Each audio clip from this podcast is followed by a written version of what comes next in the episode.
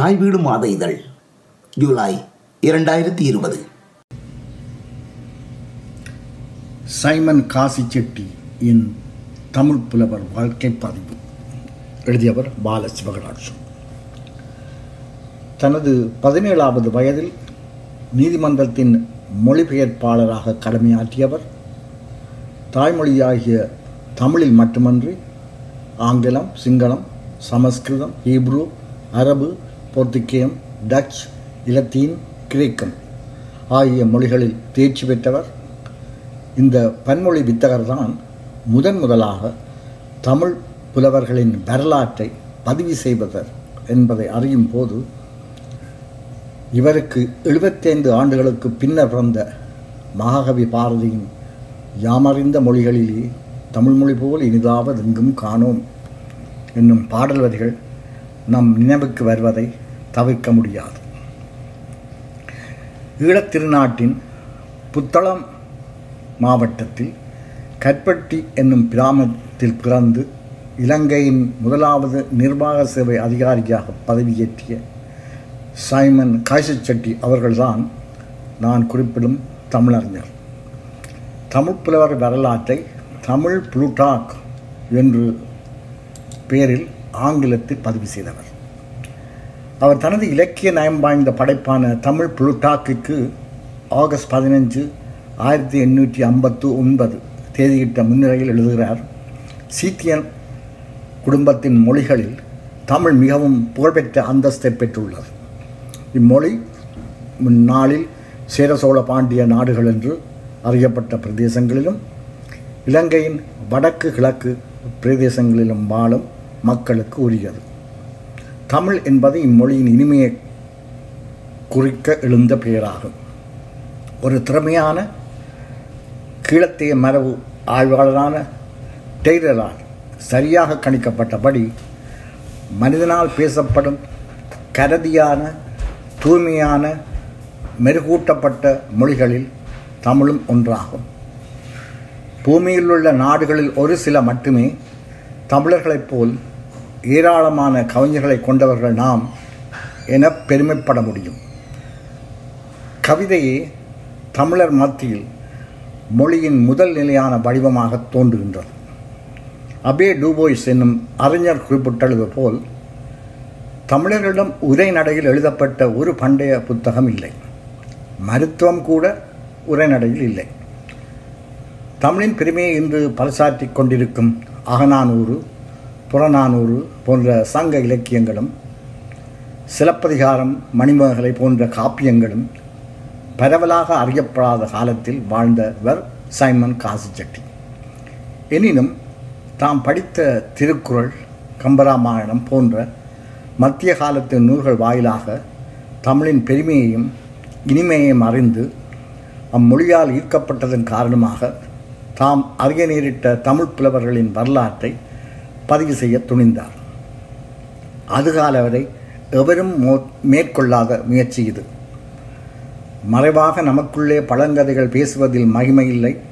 திறமான புலமையனில் பிற நாட்டார் அதை வணக்கம் செய்தல் வேண்டும் என்று பாடிய பாரதி பிறப்பதற்கு இருபத்தி ரெண்டு ஆண்டுகளுக்கு முன்னரேயே தமிழ் புலவர்களின் வாழ்க்கை பற்றியும் அவர்களது படைப்புகள் பற்றியும் தாம் அறிந்தவற்றை ஆங்கிலத்தில் பதிவு செய்து வைத்த காஸ் ஜெட்டி அவர்கள் தாம் எழுதிய நூலுக்கு தமிழ் புளூட்டாக் என்று பெயரிட்டதற்கு ஒரு காரணம் உண்டு. ஆம் புளூட்டாக் என்னும் பெயர் ஐரோப்பியர் மத்தியில் பிரசித்தி பெற்றது. கிறிஸ்துவுக்கு பின் முதலாம் நூற்றாண்டில் கிரேக்கத்தில் வாழ்ந்த புளூட்டாக் என்னும் பேரறிஞர் கிரேக்கத்தினதும் ரோமாபுரியினதும் புகழ்பெற்ற மாமனிதர்கள் பற்றிய ஒரு ஒப்பீட்டு வரலாற்றை எழுதியவர். ஷேக்ஸ்பியர் போன்ற பிற்கால அறிஞர்கள் கிரேக்கத்தினதும் ரோமாபுரியினதும் கதாநாயகர்கள் பற்றி காவியம் படைப்பதற்கு உதவியது புளூட்டாக்கின் பதிவுகளே என்பதை அறிஞர்கள் பலரும் ஏற்றுக்கொண்டுள்ளனர். நான் எழுதுவது வரலாறு அல்ல வாழ்க்கை என்று புளூட்டா கூறியதை அடியொற்றி தமிழ் புலவர்களின் வாழ்க்கை பற்றி எழுத தீர்மானித்தார் காசிச்செட்டி. புலவர்களின் வாழ்க்கையில் இடம்பெற்றதாக கூறப்படும் சுவராசியமான தவல்களையும் அவர்களது ஆழ்மை பற்றியும் எழுதுவதிலேயே அதிக ஆர்வம் காட்டினார். பண்டைய தமிழகத்தில் பாண்டிய மன்னர் ஆதரவுடன் இயங்கி வந்த தமிழ்ச் சங்கத்தில் புலவர்கள் தமது ஆக்கங்களை அரங்கேற்றி அங்கீகாரம் பெற வேண்டியிருந்தது என்னும் செய்தியை காசி செட்டி அறிந்திருந்தார். மதுரை மாநகரில் பாண்டிய மன்னரின் ஆதரவில் இயங்கிய தமிழ்ச்சங்கத்தை பாரிஸ் மாநகரில் பதினாலாம் லூயி மன்னனால் தோற்றுவிக்கப்பட்ட செனட்டஸ் அகடமிகஸ் என்னும் படப்பிலக்கிய மூதவையுடன் ஒப்பிடுகின்றார் காசி செட்டி. இன்று வரை முப்பது பெண் புலவர்கள் உள்ளிட்ட நானூற்றி எழுபத்தி மூன்று சங்கப் புலவர்களின் பெயர்கள் அறியப்பட்டுள்ளன எனினும் காசி செட்டி சங்கப் புலவர்களின் எண்ணிக்கையை நாற்பத்தொன்பதாக பதிவு செய்துள்ளார். கலைச்சங்க புலவர்கள் நாற்பத்தொன்பதின்மர் என்று இறைனார் களவியல் உரையில் கூறப்படும் செய்தியையே இவர் இதற்கு ஆதாரமாக கொண்டிருத்தக்கூடும் ஔவையார் முதற்கொண்டு வெள்ளி வீதியார் வரையிலான சங்கப்புலவர்கள் நாற்பத்தொன்பது பேரினதும் பெயர்களை தந்துள்ள காசி செட்டி சங்க இலக்கிய தொகுப்புகளில் இடம்பெற்றுள்ள இப்புலவர்களின் பாடல்களில் ஒன்றையேனும் தர தவறிவிட்டார். மாறாக வள்ளுவரின் திருக்குறளை போற்றி மேற்படை புலவர்கள் பாடியதாக கூறப்படும் பாடல்களை மட்டுமே திருவள்ளுவ மாலை என்னும் பிற்காலத்து நூலொன்றில் இருந்து தெரிந்தெடுத்து பதிவு செய்துள்ளார். இதற்காக காசி செட்டி அவர்களை நாம் குறை சொல்ல முடியாது. எட்டு தொகையும் பத்து பாட்டும் பலரும் அறிந்திராத படைப்புகளாக ஏட்டுச்சுவடிகளில் மறைந்து கிடந்த காலம் அது. சைமன் காசி செட்டி அவர்கள் தமிழ் புளூட்டாக்கை எழுதி முடித்தபோது புறநானார் முதலான சங்க இலக்கியங்களையும் சிலப்பதிகாரம் மணிமகளை சீவக சிந்தாமணி போன்ற காப்பியங்களையும் ஏட்டிச்சுவடிகளில் இருந்து தேடி எடுப்பித்து பதிப்பித்து உலகம் முறிய உலக உலகமறிய வைத்த ஊவே சாமிநாத ஐயருக்கு வயது நான்கு. சீவை தாமோதரம் பிள்ளைக்கு வயது இருபத்தி ஏழு எனினும் தமக்கு கிடைத்த ஒரு சில நூல்களையும் செவிவழி செய்திகளையும் சமகால புலவர் பற்றிய தரவுகளையும் ஆதாரமாக கொண்டு தமிழ் புளூட்டாக் என்னும் தமிழ் புலவர் சரித்திரத்தை ஆயிரத்தி எண்ணூற்றி ஐம்பத்தொன்பதாம் ஆண்டில் எழுதி முடித்த பொழுது சைமன் காசி செட்டி அவர்களுக்கு வயது ஐம்பத்தி ரெண்டு அதற்கு அடுத்த ஆண்டிலேயே அவர் மறைந்து விட்டார். தமிழ் புலவர் வரிசையில் அகத்தியருக்கு முதலிடம் கொடுத்துள்ளார் காசி செட்டி. அகத்தியர் வடக்கிலிருந்து தென்னாடு வந்தமை குறித்தும் பாண்டிய நாடு தமிழாராய்ந்தது குறித்தும் பேசப்படும் புராண கதைகளை அவர் அறிந்திருந்தார். சங்க இலக்கியங்கள் பரவலாக அறியப்படாத அக்காலகட்டத்தில் தமிழரின் பண்பாட்டு வளர்ச்சிக்கு அகத்தியர் பிரதான பங்கு வகித்துள்ளார் என்னும் முடிவுக்கு காசி செட்டி வந்ததில் வியப்பில்லை. அதே சமயம் இன்று அகத்தியரின் நூல்களாக கிடைக்கப்படும் மருத்துவ நூல்கள் அகத்தியர் பெயரில் பிற்காலத்தவர் எழுதி வைத்த நூல்களே என்பதையும் அவர் அறிந்திருந்தார். அவ்வை என்னும் பெண்புலவர் மிக நீண்ட காலம் உயிர் வாழ்ந்தார் என்னும் செய்தியை காசி செட்டி அறிந்திருந்தார். எனினும் ஆயுள நீடிக்கச் செய்யும் அபூர்வமான நெல்லிக்கனியை தான் உண்ணாது தமிழின் நலன் கருதி அவ்வைக்கு கொடுத்த அதியமான் என்னும் சிற்றரசன் பற்றி அவ்வையும் மற்றும் சங்க புலவர்களும் பாடிய பாடல்களை அவர் அறிந்திருக்கவில்லை.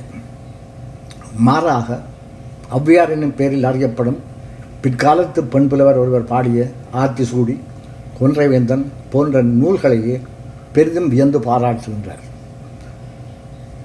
அவ்வை ரோமாபுரி அறிஞரான சினேகாவுடன் ஒப்பிடக்கூடியவர் என்று பெஸ்ஸியும் வீரமாமுனிவரும் அவ்வை ஒரு அறிவுக்களஞ்சியம் என்று அருத்தந்தை பேசிவலும் போற்றியிருப்பதையும் ஆத்திசூடியையும் கொன்றவேந்தனையும் தமிழ் மக்களின் தங்க அரிச்சுவடி என்று மேலநாட்டு அறிஞர்கள் போவதையும் காசி செட்டி சுட்டிக்காட்டியுள்ளார். பெண்களின் ஒழுக்கம் குறித்து சில ஆண்கள் வெறுப்புடன் பேசுவதை கேட்டிருந்த அவ்வை அதற்கு மறுப்பு தெரிவிக்கும் வகையில் பாடிய பாடல் ஒன்றை சைமன் காசி செட்டி எடுத்து காட்டியுள்ளார். நல்லவர்கள் எல்லாரும் நல்லாரே தன்மையால் வல்லாராற் கேடு படாராயின் நல்லறிவு ஆண்மக்கள் பற்பலர்க்கே உண்டாகும் பெண்டீரும் மாண்பு கெடுக்காவிடி பெண்கள் எல்லோரும் இயற்கையில் நல்லவர்களே. ஆனால் அவர்களை ஆண்கள் கெடுக்காமல் இருக்க வேண்டும். பெண்கள் கெடுக்காமல் இருந்தால் ஆண்களும் நல்லருடனே இருப்பார்கள் என்பது இப்பாடலின் பொருள். வள்ளுவரை விட திறமை வாய்ந்தவர் அவ்வை என்கிறார் காசி செட்டி. எனினும் வள்ளுவனாரின் திருக்குறளின் பெருமையை காசி செட்டி நன்கு அறிந்திருந்ததோடு அந்நூல் பற்றிய ஐரோப்பிய அறிஞர்களின் புகழுரைகளையும் தந்துள்ளார். வள்ளுவரின் சொந்த வாழ்க்கை பற்றி கூறுமிடத்து இளவயதில் அவரது அறிவுத்திறனைக் கண்டு வியந்த காவிரிப்பாக்கத்து செல்வந்தரான விவசாயி ஒருவர் தமது ஒரே மகள் வாசியை அவருக்கு மனமுடித்து கொடுத்ததாகவும் மனைவி மேல் பேரன்பு வைத்திருந்த வள்ளுவர் அவள் மறைந்தபோது மிகவும் மனமுடைந்து துறவு வாழ்க்கையை மேற்கொண்டதாகவும் காசி செட்டி பதிவு செய்துள்ளார். வள்ளுவர் இறந்த பின்னர் அவரது விருப்பப்படியே அவரது உடல் காகங்களுக்கு உணவாகும்படி நகருக்கு வெளியே வைக்கப்பட்டது என்பதையும் காசி செட்டி குறிப்பிட்டுள்ளார்.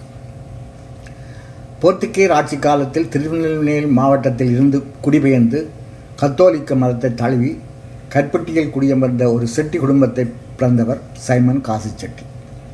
இவரது தந்தையார் கப்ரியல் காசி செட்டியின் காலத்தில்தான் இலங்கத்தீவின் ஆட்சியுரிமை ஆட்சி உரிமை டச்சுக்காரர்களிடமிருந்து ஆங்கிலேயர் வசமானது.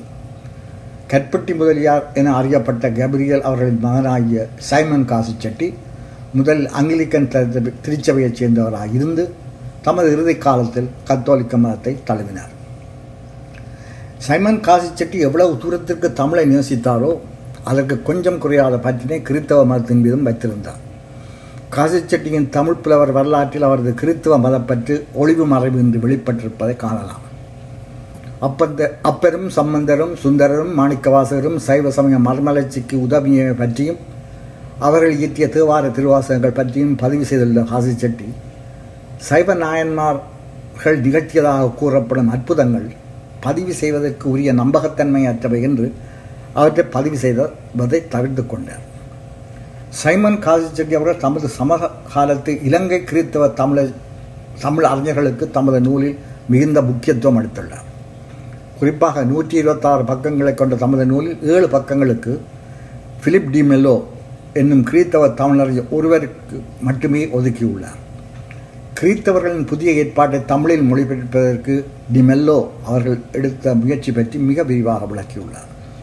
மேலும் இந்த அறிஞர் யாழ்ப்பாணத்தில் வாழ்ந்த காலத்தில் அதாவது ஆயிரத்தி எழுநூற்றி ஐம்பத்தி மூன்றுக்கும் ஆயிரத்தி எழுநூற்றி தொண்ணூறுக்கும் இடைப்பட்ட காலப்பகுதியில் சூடாமணி நகண்டை நிகண்டை விரிவுபடுத்தினார் என்றும் அந்நூலின் இரண்டாவது அத்தியாயத்துக்கு இருபது பாடல்களையும் பன்னிரெண்டாவது அத்தியாயத்துக்கு நூறு பாடல்களையும் புதிதாக எழுதி சேர்த்தார் என்றும் குறிப்பிட்டுள்ள காசி செட்டி டிமெல்லோவின் நிகண்டுக்கான பங்களிப்பை அவர் காலத்து தமிழறிஞர்கள் ஏகபலதாக ஏற்றுக்கொண்டதாகவும் குறிப்பிட்டுள்ளார். அக்கால பகுதியில் கூலங்கையர் என அறியப்பட்ட தமிழ் அறிஞர் ஒருவருக்கும் பிலிப் டி மெல்லோவுக்கும் இருந்த நட்பு பற்றியும் அந்த நட்பின் காரணமாக யோசிப்பு புராணம் என்னும் பெயரில் தாம் எழுதிய நூலன்றை கூழங்கையர் டி மெல்லோவுக்கு சமர்ப்பித்தார் என்றும் காசி செட்டி அவர்கள் பதிவு செய்துள்ளார். யோசெப்பு புராணத்தின் ஒரு பாடலில் டி பிலிப் டி மெல்லோவின் பெயரும் வருகின்றது.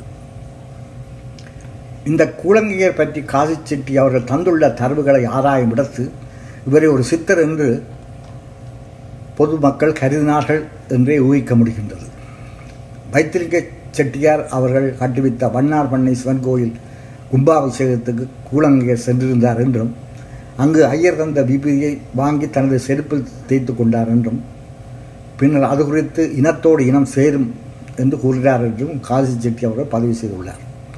மாட்டுத்தோலில் செய்யப்பட்ட செருப்புடன் மாட்டுச் சாணத்தில் பெறப்பட்ட விபூதி சேரும் என்பதுதான் கூலங்கையர் கூறிய தன் பொருள்.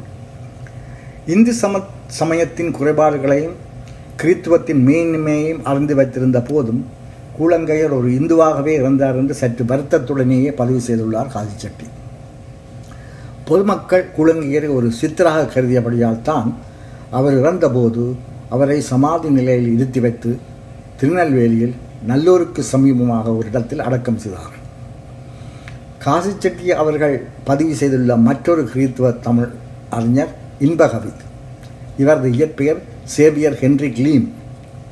தூத்துக்குடியின் பரதவ தலைவனின் ஆதரவு பெற்ற கவிஞர். ஒருமுறை இவர் எட்டேபுரம் மகாராஜாவை நேரில் சந்தித்து பரிசு பெற விரும்பினார். மகாராஜா முன்னிலையில் தனக்கு ஒரு இருக்கை தரப்பட மாட்டாது என்பதையும் அங்கிருந்த மகாராஜாவின் கணக்காய்வாளருக்கு திருக்கை தரப்பட்டிருப்பதையும் அவதானித்த இன்பகவி உடனே ஒரு வெண்பா பாடினார். கங்கை குலத்தில் கனகமணியாயுதித்த சங்கரகுமர தயாநிதியே உங்களுடைய சம்பிரதிக்கு அந்த விடம் தங்களுக்கும் இந்த விடம் இன்பகவிக்கு எங்கே இடம்? சங்ககுலத்து ஒரு மாணிக்கமாக பிறந்த சங்ககுமார கருணாநிதியே உங்களுக்கும் கணக்காய்வாளருக்கும் ஒரு இடம் உங்களுக்கும் ஒரு இடம். இந்த இன்பகவிக்கு எங்கே இடம் என்பது பாடலின் பொருள். உடனே புலவருக்கு இருக்க கிடைத்தது பரிசுகளும் கிடைத்தன. அக்கால பகுதியில் வழக்கில் இருந்த பதவி பேரலான சம்பிரதி என்றால் கணக்காளர் அதாவது ஆடிட்டர் கர்ணம் என்றால் கணக்கர் அக்கவுண்டன்ட் என்றும் தர்மகர்த்தா என்றால் மேற்பா மேற்பார்வையாளர் சுப்ரி சூப்பர்வைசர் என்றும் பொருள்படும் என்பதையும் காதிச்செடி செட்டி அறிய தந்துள்ளார். தமிழ் மக்களின் நகைச்சுவை உணர்வை எடுத்துக்காட்டும் முகமாக காலமுக புலவர் இரட்டப் புலவர் போன்றோரின் கவிதைகளை தந்துள்ள காசி செட்டி அவர்கள் இரட்டையர்கள் பற்றி குறிப்பிடும்போது இரட்டையர்கள் என்று அழைக்கப்படும் புலவர்களில் ஒருவர் குருடர் மற்றவர் புலவர். இவர்கள் இருவரும் கவிபாடு பரிசு வரும் நோக்கில் திருவங்கடேசன் என்னும் பிறவு நாடி சென்றனர் இவர்களுக்கு ஏதாவது கொடுக்க வேண்டும் என்று திருவங்கடேசன் விரும்பிய போதும் அப்பிரபுவின் தம்பி அதற்கு தடையாக இருப்பதை புலவர்கள் உணர்ந்து கொண்டனர். அப்போது பிறந்தது இந்த பாடல். தேன்பொழியும் பாயான் திருவேங்கடேசனுடன் ஏன் பிறந்தான் இந்த இனியான் கான்? என்று பாடலை ஆரம்பித்தார் இளையவர். ஸ்ரீதேவியால் பிறந்த செய்ய திரு பாற்கடலில் மூதேவி ஏன் பிறந்தாள் முன்? என்று பாடலை முடித்தார் மூத்தவர். வெண்பா புலி என்று அழைக்கப்பட்ட ஒரு வித்தியமா வித்தியாசமான கவிஞரை பற்றிய குறிப்பும் சுவாரஸ்யமானது. இந்த கவிஞரின் இயற்பெயர் தெரியவில்லை. பதினெட்டாம் நூற்றாண்டில் வாழ்ந்தவர். இவர் புலவராக அறியப்பட்ட காலத்தில் ஒரு சன்னியாசியாக தானம் வாங்கி வாழ்ந்து கொண்டிருந்தார். இந்த சந்தர்ப்பத்தில் சிவகங்க மன்னர் இவரை தமது அரண்மனையில் தங்கியிருக்கும்படி கேட்டுக்கொண்டார். ஒரு நாள் இப்புலவர் வெற்றிலை கட்டு ஒன்றை கையில் ஏந்தி கொண்டு சென்றபோது இவரை கண்ட தம்பா முதலி என்னும் வெற்றிலை குத்தகக்காரர் புலவரை பார்த்து அந்த வெற்றிலை கட்டை எங்கே திருடினாய்? என்று கேட்டுவிட்டார். அவ்வளவுதான். வெண்பா புலி பாய்ந்தார். தம்பா முதலி சகலகல கியானமுள்ள வெண்பா புலி என்றால் வேர்க்குமோ? குத்தகையில் வெற்றிலேயே கொண்டு வந்தால் என்ன பயன்? புத்தி கட்ட மாடே நீ போ. தம்பா முதலி சகல கல கியானமுள்ள வெண்பா புலி என்றால் வேர்க்குமோ? குத்தகையில் வெற்றிலேயே கொண்டு வந்தால் என்ன பயம் புத்தி கட்ட மாடே நீ போ. தான் யாரோடு பேசுவது என்பதை உணர்ந்து கொண்ட சம்பா முதலி புலவரிடம் உடனே மன்னிப்பு கேட்டுக்கொண்டு நழுவிவிட்டாராம்.